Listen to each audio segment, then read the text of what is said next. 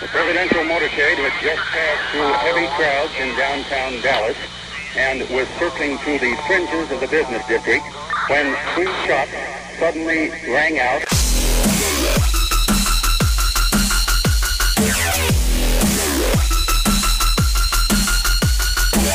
Destroying the media lies and dismantling the narratives. One story at a time. It's the Adrian Slade Show.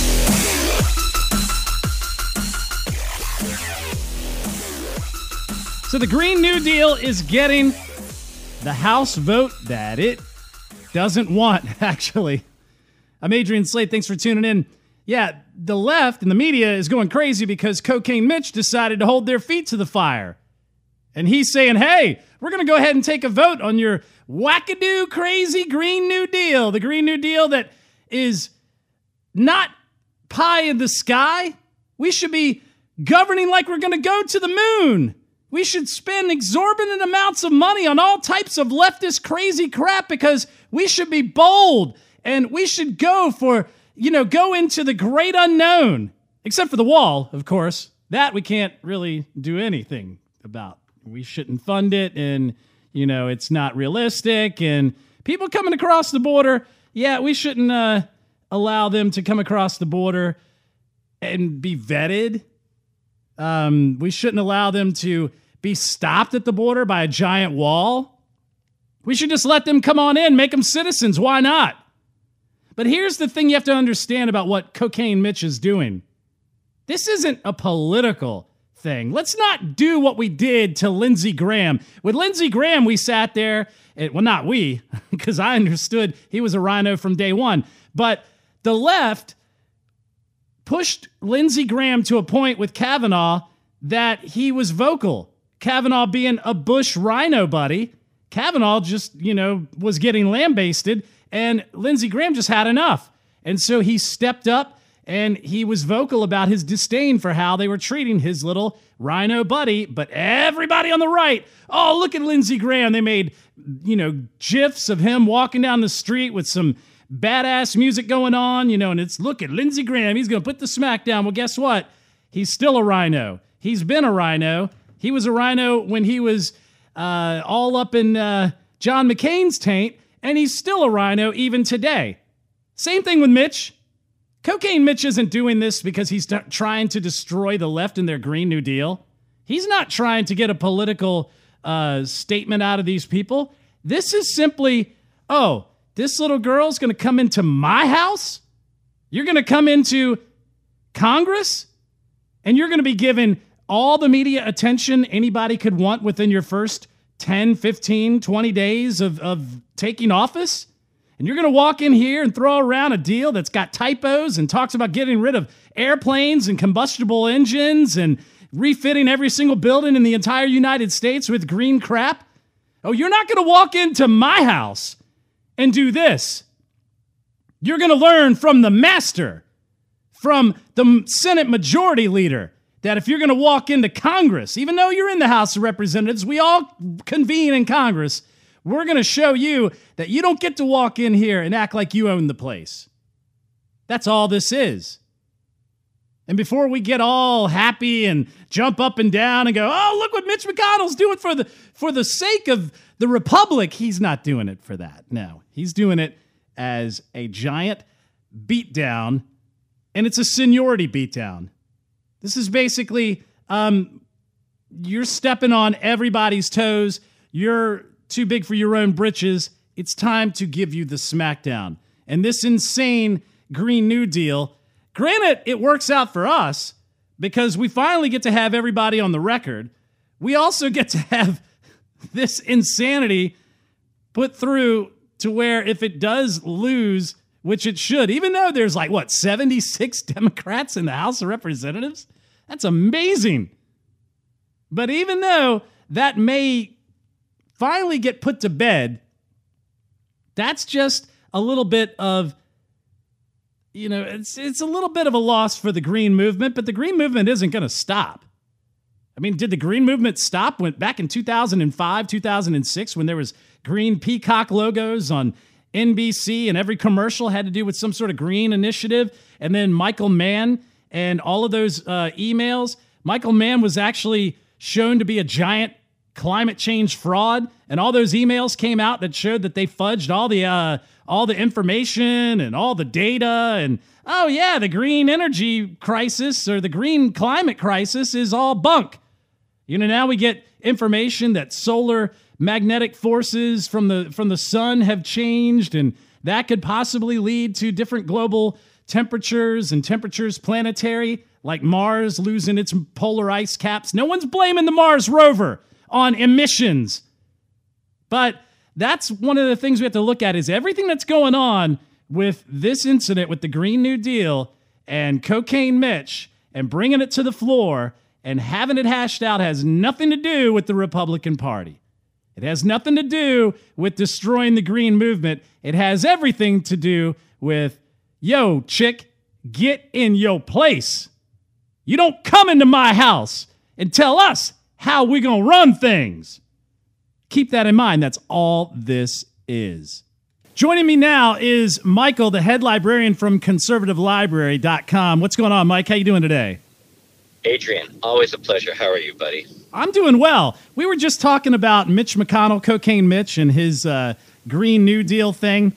Um, how he's basically going to be laying the smackdown on Alexandria Ocasio Cortez because of the fact that she is the new kid with all of the media spotlight and the Twitter and all the fun social media, and she's the cool chick. There used to be Sandy from the block pouring pints down at the pub, and now she's going to change the world with democratic socialism.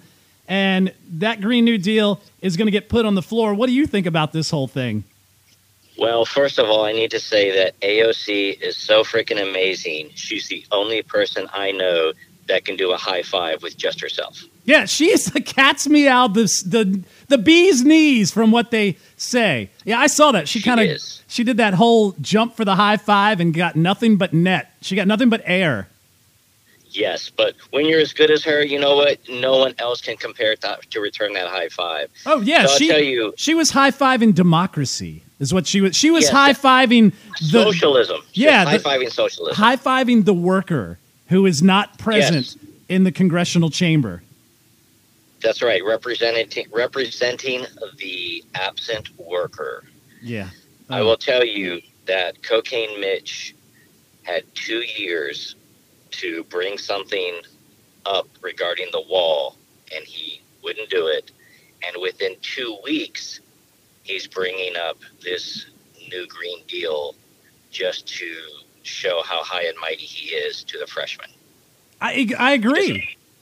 I mean, you, how do you go with two years of a complete majority, and then you're going to turn around and do absolutely nothing? The problem is times like this make me reflect back to why I totally supported Cruz in the primary because Cruz has principles Yeah, and we know Trump doesn't. And during the primaries, people like you and I were demagogued and just called hateful and stupid and pro uh, um, establishment um, banking supporters simply because we supported a guy who did say, I stand for X, Y, and Z. And we knew where he stood and he meant what he said. Trump, does, does Trump have a, a way of smacking someone down verbally? Yes, absolutely he does, in a way that Cruz never did or never would. But at the same time, Trump also has no principles upon which he stands, which is exactly why now he's talking about signing a bill that he said he would never sign. So let's get this straight. We've got the omnibus. yeah, He said he'd never sign a terrible omnibus, yet now he's saying he's going to sign this terrible omnibus. He said the original amount of money wasn't good enough, and yet now he's going to accept even less money.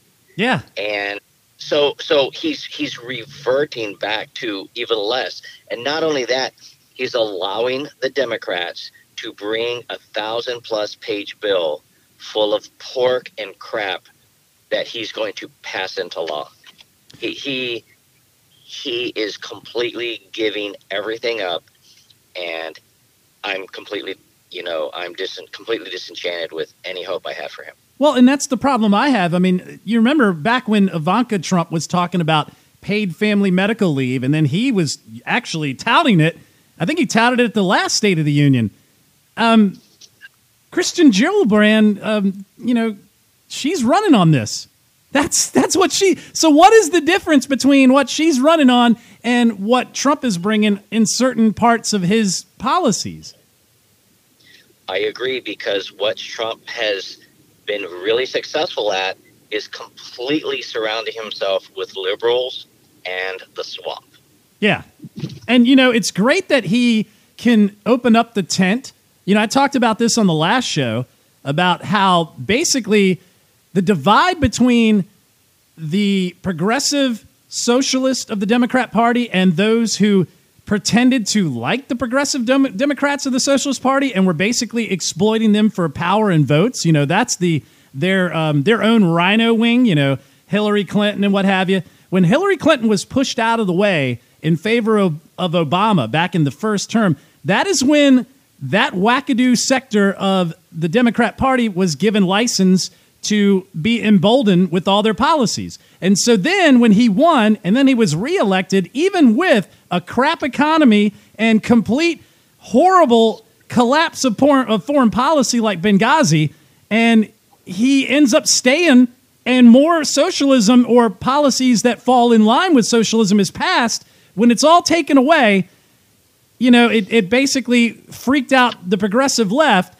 And but it did another thing. It showed how insane the party had become. And those people came over to Trump, but Trump is still providing them with some of the policies that they were getting from the Democrats. And that's why they're more than happy to come over to the GOP big tent under Trump. Yes, we. My prediction is that Trump is going to sign the omnibus because he basically already said he would take less money than he was offered the first time, which is a disgrace. So, what was the purpose of the government shutdown? It was yeah. That's going to be thrown back in his face, in the face of of uh, people like you and I, who said stand for your principles, and he's not because he doesn't have principles. I supported him when he did good things. You support him when he's done good things. I've always said I'll support his good policies, but I'm not going to support his bad policies, nor am I going to defend him as a person because I, I don't. However, now he's simply dropping people like you and I in the grease. And the only people who are continuing to support what he's doing are the people who claim that he's playing 70 underwater Parcheesi. And it's not. Yeah. It, it's simply not. The emperor has no new clothes. When you got Ann Coulter, when you have Ann Coulter throwing you under the bus, when she was his biggest proponent, she basically was the one who was going to lift up the narrative of, oh, Ted Cruz and Goldman Sachs. Oh, yeah, Ted Cruz's wife, you know, she's up there with the globalist lobby of Goldman's when she was like a branch manager, something, district Right. manager, something like that. So, yeah, we were stuck with Trump because of people like Ann Coulter and even Limbaugh. And now they're out there freaking out, going, uh, uh, what are you doing over there, Trump? Why are you going with this deal? This guy's supposedly art of the deal. Where is the art? I mean, the deal is crap. Where's the art? Where's all this great negotiation, uh, uh, you know, masterwork that we're promised? That we, that I keep being told "Hey, you should go read his book, Art of the Deal. Why? Because it's basically Sun Tzu, Art of War, just on making negotiations, but none of that has translated into politics. I, I agree. When he's done some things like, okay, move the embassy um, in Israel, simple things like that, Yeah. I applaud him and they're great things. But when it comes up to actually negotiating like this with the Democrats, I can't recall a single time he's actually won. Yeah, I'm with, honest. exactly. So I can't recall a single time. so now we've got you know cocaine mitch he's going to basically put the uh, the green movement you know the green new deal uh, he's going to give it a, an opportunity and people like cory booker are out there saying you know a lot of people are like oh it's too impractical it's too expensive if we, if we could if we used to govern our dreams that way we would have never gone to the moon we'd be living in a van down by the river. He sounds like Matt Foley meets uh, what's uh, Keegan uh, Michael Key, his character on Mad TV. I don't know if you've ever seen it, but he does Coach Hines, where he's like, "Listen, students." He gives this like fake outrage that's completely contrived. And if the guy is going to sit there and talk about how we should be governing like we should go to the moon, then how come we can't govern like we should build a wall when we've already approved the wall under previous presidents? That's exactly right. Um, you know, uh, Spartacus um, Booker sounds like the doctor who was running on the Democratic Party before. Remember, he was screaming so loud you couldn't understand him. He lost his voice. Oh, Howard Dean. How? and that's that's pretty much what the Democrat Party stands for. Is let's just uh, throw out hyperbole, and it's kind of like, can you understand me?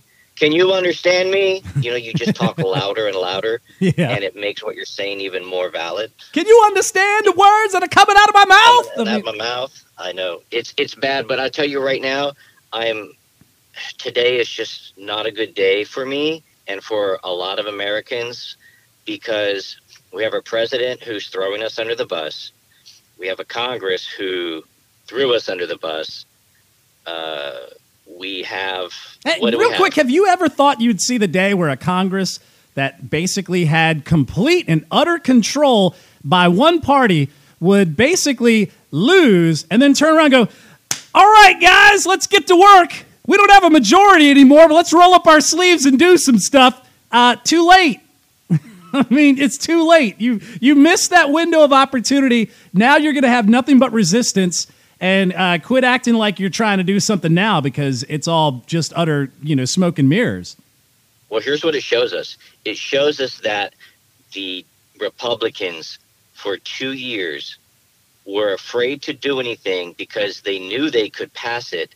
And so they had to let the Democrats get in control so then they could have an excuse again. It's simply the GOP establishment being the GOP establishment. Man, this is how they've operated since uh, since after Newt Gingrich was ousted. You remember Newt Gingrich did his uh, his contract with America, which was the last time we ever had a congressional stance that was worth the crap. That actually fell in line with you know that was like some of the seeds planted for the Tea Party because you know when he did the contract for America, everybody was like, okay, Clinton is full of crap, and really the things that Newt Gingrich and that Congress were doing were think you know balancing budgets and what have you. That was all good, and then we ended up having George W. Bush basically drag us along, and we thought maybe we'll get something. We've got you know uh, a Republican president, we got nothing. So when Obama came in and shoved Obamacare down our throat, it just ignited the Tea Party. But the stage was set based off of the contract with America. Now we have the what it's probably we should call it the contract with the subcommittees. This is where I'm going to take a stance because I'm going to basically lose our party's power. And uh, we're going to give up all these seats, and in doing so, I'm going to be able to keep my committee chairmanships. Isn't that cool? That's exactly you're, you're right. It's that you know what I don't want to do what the American public elected me to do because it's not really what I want to do. So I'm going to just I'm going to keep kicking the can for two years, and then I'm going to say, oh my God, now that I'm not in power, I really really got to try to get this done. Oh, I can't because the Democrats are in power. Yeah. Uh, uh, sorry. Yeah, we tried. We, We we just can't We do tried. anything. It's you know our tried. hands are tied. I don't know what to do. I mean, we tried. We tried. And I tell you, this is exactly why I am such a vocal proponent of convention of states. That you know, it's funny when we get into talking about that. That's one of the things that I agree with because a lot of people. This is the first reaction that they have. Oh, the GOP, they're not doing anything. But look at the Democrat Party. They're a bunch of freaking communists. We need a new party. A new party's not going to do anything. You're going to have the Green Party. You're going to have, you know, you, we've got the Federalist Party still coming up in the works, but they're not really going to be able to make a big paradigm shift. All they're going to be able to do is provide pressure up against those who are already e- elected. So at this point, I would say if you're looking at some sort of outer political angle, you've got one or two choices. You've got to build a coalition that can force the shifting of ideas, which would be like a Federalist Party coming in as a coalition, you know, like uh, like say the um, Freedom Caucus, or you do what the Constitution allows, and the state legislatures allow we the people the opportunity to open up, you know, the Constitution to a degree, everybody thinks it's some runaway thing. That everybody's worried about the Constitution being gutted by the by the right and and shifted and changed through a convention of states. Yet they don't care about the Electoral College being on the chopping block. But we have an opportunity with this provision that was put in place for us to make a change. I mean, without you know, we got about four minutes or so. If you want to get into a little bit of that, feel free because you know more about it even than I do. So, a few things. One, um, this runaway convention is the biggest scare tactic used by the left. I agree. And even people on the right who are establishment use it because they like the status quo. No matter who gets into office, let's say that there's this magical rainbow unicorn third party that gets into office. The problem is because the laws and the way our government operates have been so distorted we need a convention of states to to do a reset to put things back into place. And what people don't understand is that if someone, and I'm, I'm talking to anyone listening to this, if someone tells you that a convention of states can result in some kind of runaway convention where we'll take away the First Amendment or the Second Amendment or gut the Constitution or whatever, they are either outright purposefully lying to you or they have been lied to and haven't checked the facts. The facts are that anything that comes out of a convention, think of it this a convention of states is a convention of suggestions. That's all it is. The convention delegates bring those convent the, bring those ideas, those suggestions back to the states where they're voted on. Yeah. Just like any other proposed amendments. And, and my so, understanding is it takes three fourths of the state legislatures of the United States to even start that, but then it would take. I mean, it take one third, but then it would take th- three fourths to actually ratify all of that. Two thirds. Okay, two thirds. So and then three fourths. That's right, three fourths. So then you're still having to bring in state legislatures that may not be 100% on board. That's exactly right. Um, let's say, for example, that Massachusetts and California proposed taking away the Second Amendment. Okay. Right? Let's just get crazy. Are you going to tell me there's not enough states that would say we won't support that? Exactly. That? That's my point. It gets vetted over that process. It's the same concept as the Electoral College, where if you got rid of it, you have nothing but a direct dem- democracy. And then you're going to do like Virginia and you're going to elect a blackface governor who wants infanticide, like Governor Northam. That's right. And that's what we're headed to on a nationwide scale. Yeah.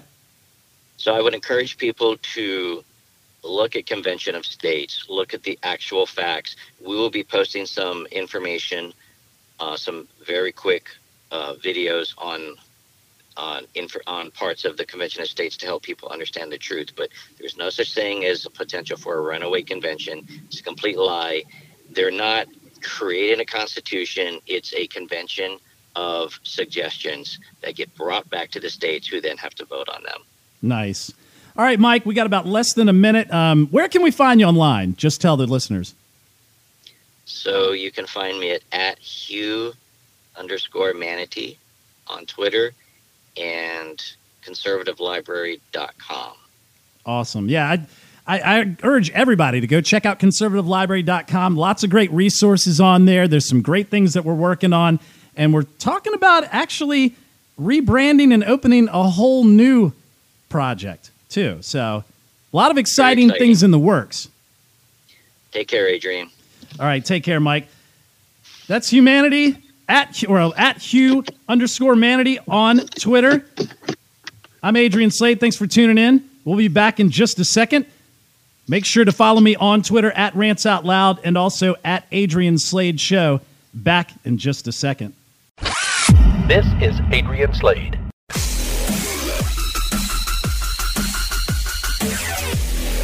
Adrian Slade broadcast. So let's talk about some of the media darlings of the democratic socialist left. You know, the, the nice socialists. They're not talking about complete socialism.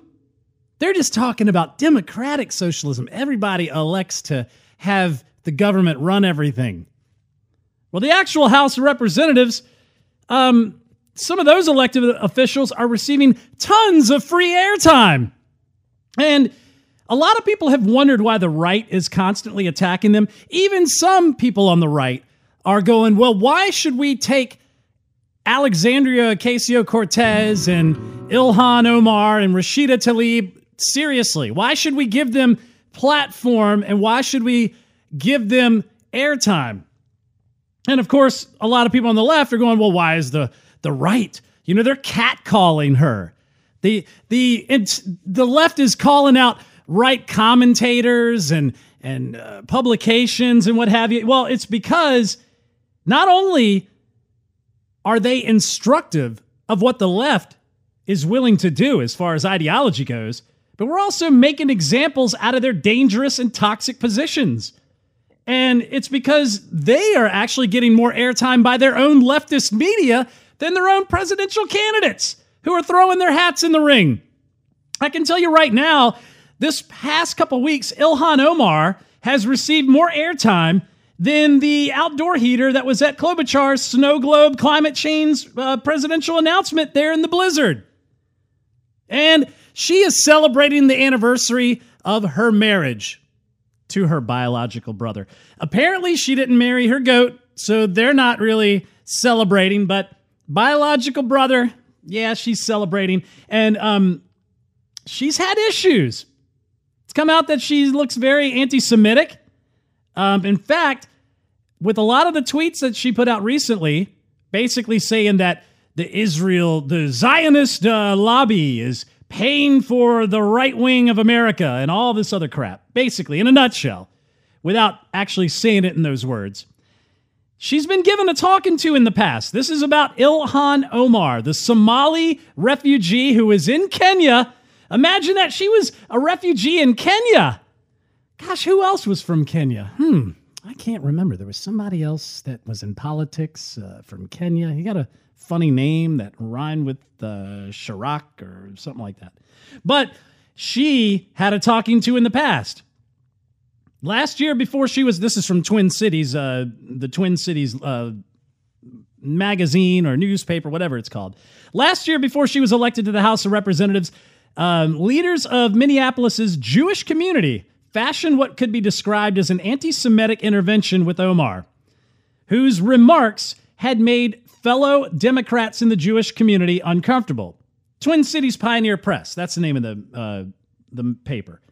This is relevant because Omar, a freshman member of Congress, has come under fire after suggesting on Twitter that supporters of Israel in Congress are bought and paid for by a bipartisan pro Israel lobbying group when responding to uh, Kevin McCarthy's tweet, she put out all about the Benjamins and followed it up with simply AIPAC. To many, this remark went beyond the critique of money's influence in politics and evoked an anti Semitic myth that Jews seek to control the world via money. The response by some, including Chelsea Clinton, to fellow, um, she responded to fellow Minnesotan uh, U.S. Representative Dean Phillips, a Jew and representing a neighboring district, was to engage her in a type of educational discussion, kind of like what they did to Ralph Northam. You know, he was busted in blackface, going, Mammy, are you okay? Are you okay? Are you okay? Mammy, are you okay? You know, because he's doing the Michael Jackson thing. And apparently now he was going to sit down and watch Roots, to which he's going to say, Your name is Toby. It's not Kunta Kinte. Your name is Toby. Toby Northam. You know, he was going to get educated, and because he's a doctor, he would be able to heal our Commonwealth, which is nice of him to do so since he was elected um, doctor of governance in, uh, in Virginia. But apparently, they were going to do the same thing with Ilhan Omar. They were going to have an educational discussion. We just have to re educate her. You know, following what was described as an impassioned face to face conversation with Omar, Phillips concluded We agreed to move forward with a shared goal of working collaboratively to combat hatred and intolerance towards all persecuted communities and commit to a respectful debate of the issues important to each other and to each of us. Last year, State uh, Senator Ron Latz, a St. Louis Park Democrat, who has served in the uh, legislature since 2002, invited Omar to his house where a number of Jewish leaders had gathered. It wasn't an ambush. Omar knew that the group was there and their purpose was to enlighten her. Um, Omar, who spent four years from age 8 to 12 in a Kenyan camp for Somali refugees, just didn't understand, Latz uh, recalled. And he wondered at that time why. He said, You know, we reached out to her. We were a bit troubled by several things that she had said. Among their concerns was a 2012 tweet in which Omar wrote, Israel has hypnotized the world. May Allah awaken the people and help them to see the evil doings of Israel. She also tweeted, Allah Akbar, hashtag life is good back in 2012. The language evokes an anti Semitic trope of Jews as practices of some type of sorcery that allows them to control others. It wasn't until last month that Omar apologized.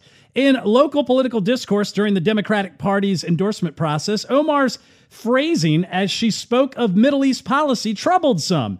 But Mr. Latz, who defended Omar's predecessor, Keith Ellison, another guy who sat down with the Ayatollah and Louis Farrakhan. Yeah, um, the accusations of anti Semitism emphasized that the problem wasn't in the policy dispute, but it was in the diction and her tone.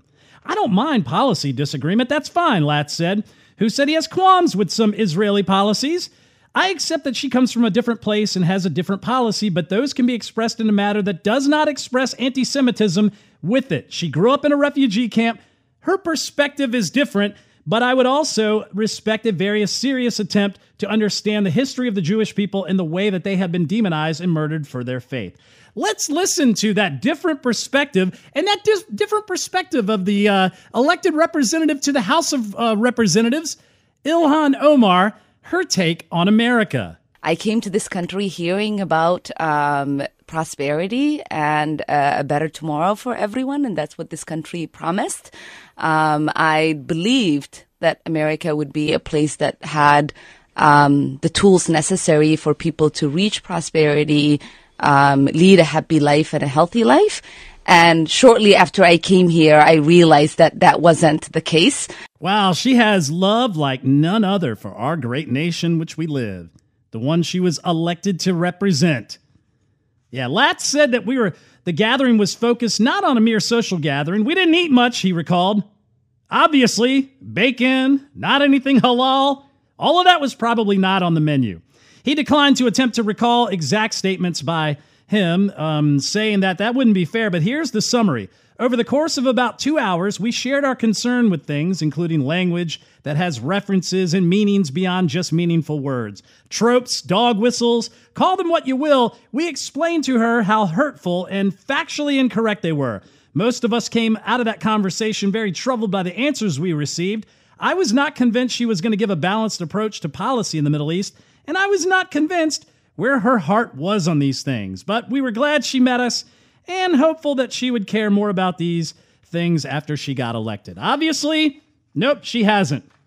In fact, her apology, she tweeted, listening, learning, but standing strong, followed by anti Semitism is real, and I'm grateful for Jewish allies and colleagues who are educating me on the painful history of anti Semitic tropes. My intention is never to offend my constituents or Jewish Americans as a whole. We have to always be willing to step back and think through criticism just as I expect people to hear me when others attack me for my identity. This is why I unequivocally apologize. At the same time, I reaffirm the problematic role of lobbyists in our politics, whether it be the AIPAC and the NRA or the fossil fuel industry. It's gone on long too far, and we must be willing to address it. Now, the American Israel Public Affairs Committee, the AIPAC, is a bipartisan lobbying group that does not directly donate to candidates' campaigns but encourages its members to do so.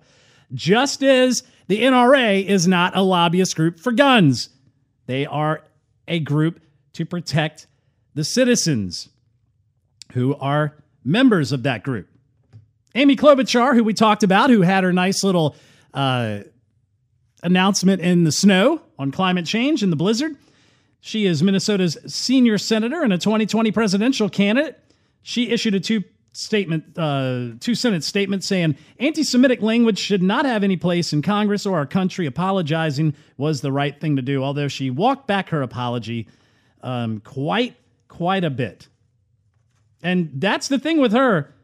Her anti Semitism is all over the place. Um, it was good to see that Chelsea Clinton called her out. But according to CAIR, the Council on Islamic Amer- well, American Islamic Relations, Ilhan Omar's tweets alleging the purchase of American foreign policy by the American Israel Public Affairs Committee, despite Democrats' leaders' descriptions of Omar's uh, comments being anti Semitic, were actually held high by CAIR. Believe it or not. According to CAIR's descriptions of Omar's tweets um, as anti Semitic, to disingen- uh, disingenuous attempts to silence criticism of Israel, CAIR stated anti uh, Semitism is real. It should not be used disingenuously as a tool to silence legitimate criticism of a foreign nation's discriminatory policies. CAIR applauds Representative Ilhan Omar and Rashida Tlaib, who wrote articles for Louis Farrakhan's magazine. Just keep that in your crawl for their courage in speaking truth about Israel's racial, religious, and ethnic segregation. Agenda driven groups like AIPAC have for decades em- enabled the segregation and resulting denial of human rights for Christian and Muslim Palestinians. And then David Duke, yes, KKK loving David Duke, jumped in on all this and tweeted, Every Zio and every Goy knows that Zionist money rules American politics. Nine out of 10 top demo funders, biggest corporations, Goldman Sachs, Republican giant money bags. It's a disgrace that none, not one white Christian man in Congress has the balls to stand up to them. So, David Duke on the side of Ilhan Omar. Amazing. And you know, she actually had an issue with Trump's envoy to Venezuela recently, who worked with the Reagan administration. She was extremely combative with him. Um, she got into a fiery exchange with Elliott Abrams, who's the envoy to Venezuela. In fact, she called him Mr. Adams. I don't understand why. And she began with wondering why anything he said should be considered credible after his role in the Iran Contra scandal. You know, let's listen to a little bit. It's kind of a long. Um, long clip, but just listen to this exchange between the two. In 1991, you pleaded guilty to two counts of withholding information from Congress regarding your involvement in the Iran Contra affair, for which you were later pardoned by President George H.W. Bush. I fail to understand uh, why members of this committee or the American people should find any testimony that you give uh, today to be truthful. If I can respond to that. Uh, um, it wasn't a question. I, on February, that was it not was that was not a question. That was the, I I reserve the right I'm to my time. It is not. It is not right. That was not a question. Committee can attack on February eighth, who is not permitted to reply. That that was not a question. Thank you for your participation. On February 8, 1982, you testified before the Senate Foreign Relations Committee about U.S. policy in El Salvador. In that hearing, you dismissed as communist propaganda report about the massacre of El Mozote, in which more than 800 civilians, including children as young as two years old, were brutally murdered by U.S. trained troops. During that massacre, some of those troops bragged about raping a 12 year old girl before they killed them. Girls before they killed them. You later said that the US policy in El Salvador was a fabulous achievement. Yes or no, do you still think so? From the day that President Duarte was elected in a free election to this day, El Salvador has been a democracy. That's a fabulous achievement. Yes or no, do you think that massacre was a fabulous achievement that happened under our watch? That is a ridiculous question, and I Yes or no? respond to it. No. I, I will, sorry, ta- Mr. I will Chairman, take that as a yes. I am not going to respond to that kind of personal attack, which is not a question. Yes or no, would you support an armed faction within Venezuela that engages in war crimes, crimes against humanity, or genocide, if you believe they were serving U.S. interest, as you did in Guatemala, El Salvador, and Nicaragua? I am not going to respond to that question. I'm sorry. I don't think this entire line of questioning is meant to be real questions, and so I will not reply.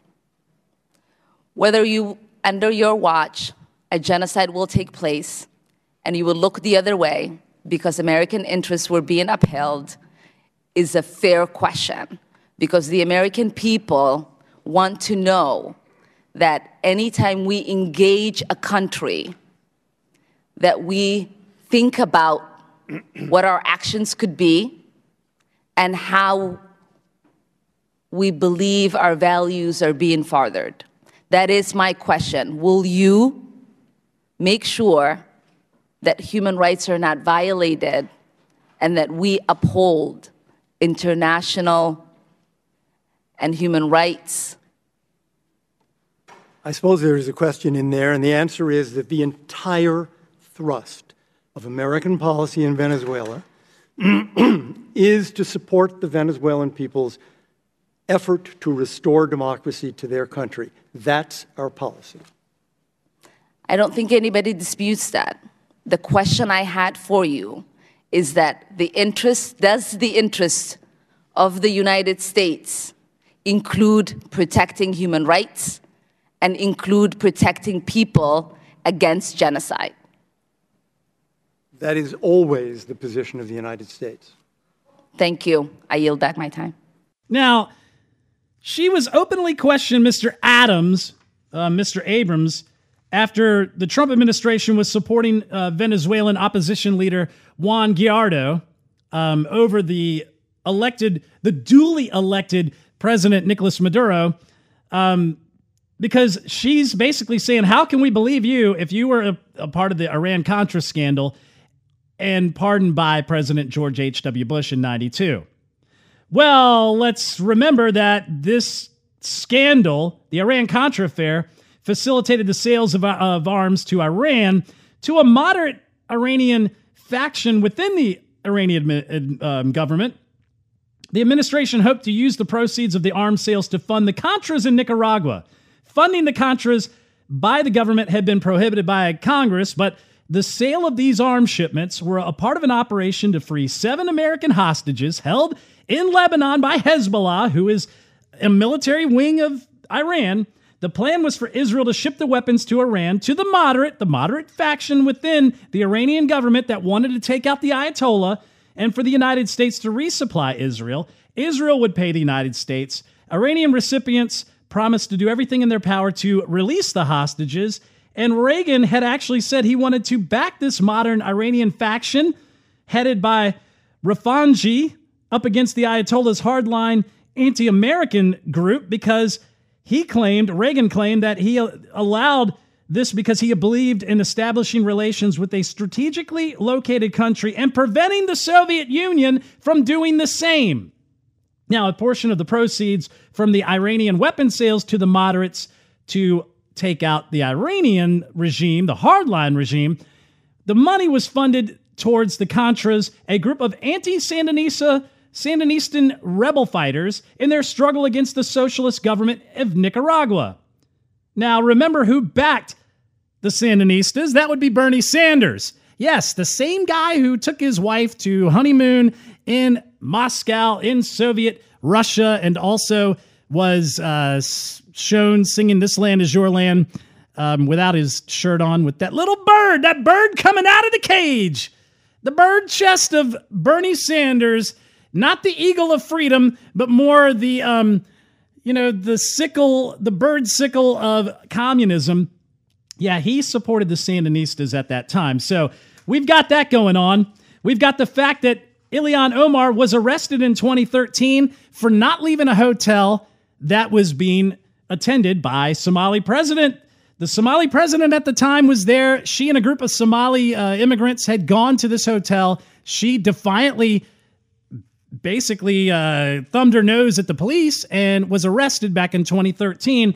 And then come to find out later, PJ Media would report that her brother in law got a nice, cushy job with the Somali government. And the fact that she is, um, she has been supported financially by some interesting people, um, like David Brock, CAIR, Media Matters, George Soros, Nancy Pelosi, Bill Maher, Keith Ellison. Of course, Nancy Pelosi would put her on the Foreign Affairs Committee. Great, great idea for somebody who hates Israel and is uh, a militant Islamic uh, or Islamist. She is actually going to be a part of a big event, a fundraising event called Islamic Relief USA. Well, that's the group that's hosting it. A fundraiser for the dinner to aid Yemen Coming up on February 23rd, she is due to speak alongside Islamic Relief USA official Yusuf Abdallah, who was widely criticized in 2017 after the Middle East Forum found that he had expressed violently anti Semitic ideas on his social media as well. So, and what's interesting is Islamic Relief USA is considered a terrorist group with United Arab Emirates and Islamic Relief Worldwide is the over uh, the umbrella group headquartered in the United Kingdom. The franchise is extremely, increasingly uh, scrutinized for questions from governments across the globe about its connections to extremism and terror. So that's what we're dealing with with this Ilhan Omar. Now let's talk about Ilhan Omar's peer, not that we haven't talked about her enough, not that everybody has. Alexandria Ocasio Cortez. You know, one of the things we have to look at with her is the fact that she actually is doubling down and praising Ilhan Omar and her stance, even though it's obvious that she's very anti Semitic. But she, Cortez, has some issues of her own. On top of the fact that she, well, this is from Luke Thompson. While you were having a nice Valentine's Day, AOC decided to put her boyfriend on the staff, drawing a salary on the taxpayer's dime. Nice to see her adapting to the swamp so quickly. So, yeah, she has gone ahead and hired her boyfriend, Riley Roberts. He's got a nice little Riley.Roberts at mail.house.gov account. And he's shown up in a Marie Claire puff piece in Vogue. Um, you know, basically, they spoke. Brian Scheer spoke with AOC's office and said that uh, he was assured that her boyfriend was not doing any work for the congressional office, um, is not being hired by her office, but somehow he got the mail.house.gov email, which is from, you know, something that is standardly given out to a spouse. How does that happen? Well, it says that somebody can work voluntarily for someone's office if they are an actual spouse, but not a boyfriend, not a friends with, be- you know, I'm going to get my friends with benefits over here, get them security clearance. You know, they can't see me in the hospital, but no worries. They can have access to my campaign email, and then maybe they can get a salary in the process. Let's not mention the fact that if you're going to hire somebody, they have to be approved by the hiring authority. So she's going on with that. And apparently, she has now effectively run out Amazon, which we talked about on our Amazon episode, Amazon HQ 2, the dual headquarters. She's run out the, Nor- the New York constituent, the New York branch of Amazon. So effectively, she has canceled Amazon while making money from Netflix because Netflix uh, just purchased, what, a $10 million documentary on the rise of Alexandria Ocasio Cortez. So yeah, um, she cancels Netflix or cancels Amazon, getting rid of the Prime, bringing in the Netflix, and uh, she's got some other things that are interesting about her. The draft of the Green New Deal that she is pushing was actually written over a single December weekend, and it was actually written by her campaign chief of staff, Sayak Chakrabarti. I guess that's how you say his name, Sayak Chakrabarti. He's an Indian guy. Um, he is somebody who has worked with the Sunrise Movement, Justice Democrats, which is a organization, the New Consensus, another progressive organization, and Brand New Congress, who pushed for far left candidates to run for office. These are all people that worked with Bernie Sanders, obviously, and George Soros has been aligned with them. In fact, George Soros has been a part of the Medium Consortium that the Young Turks and other all these other organizations who work with uh, people like Sayak Chakrabarti, um, who they're aligned with. The interesting thing about this guy is that he was a software development intern for Real News Network. Um, he's got a Harvard degree in computer science. He worked with Apple.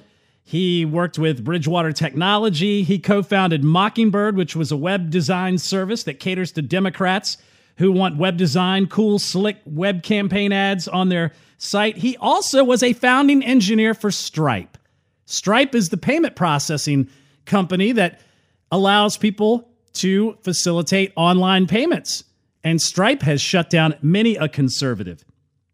And what he is a part of is this brand new Congress, which basically Bernie Sanders, when he lost, he helped build this. He hired um, this individual to help make all of this come to fruition as far as winning primaries, getting these alt left candidates into power. Um, and the funny thing is, Alexandria Ocasio Cortez, her background is interesting because she actually was a William F. Buckley uh, proponent, which is odd given the fact that uh, she is as socialist as she is. But this guy, Chakrabarti, going around wearing a t a t-shirt of uh, Subhas Bose. I guess that's how you say his last name. He's a Nazi sympathizer. He was an ally of Adolf Hitler. Um, personally met him in 1942. He founded the Free India Legion because, you know, Chakrabarti's from India or has India background. Um, he teamed up, uh, or Bose was uh, teamed up with the Japanese in 1943. He's wearing this shirt, kind of like a Che Guevara shirt. And all of these people, these socialists, are coalescing around these people who may be puppets. Ilhan Omar may have a giant contingency behind her of radical Islamists. Alexandria Ocasio Cortez, she may have a giant contingency around her of communist Marxist. And they're tech savvy and they organize and they will do, just like we've talked about in the past, the new way of doing activism is through 501c4 organizations, nonprofit, non governmental organizations that cannot be tracked on their donations because they are private foundations. They're not non for profit uh, 501c3 organizations, which have to make their money public. And they can do all of this under the cover of darkness and push things like this wackadoo Green New Deal that calls for eliminating airplanes and giving people pay who are unable to work. So I think we need to follow these people closely because these are the people we should be concerned about the most. I'm Adrian Slade. Thanks for tuning in. Check us out next week, mojo50.com on iHeartRadio, Mojo50. We'll see you next time.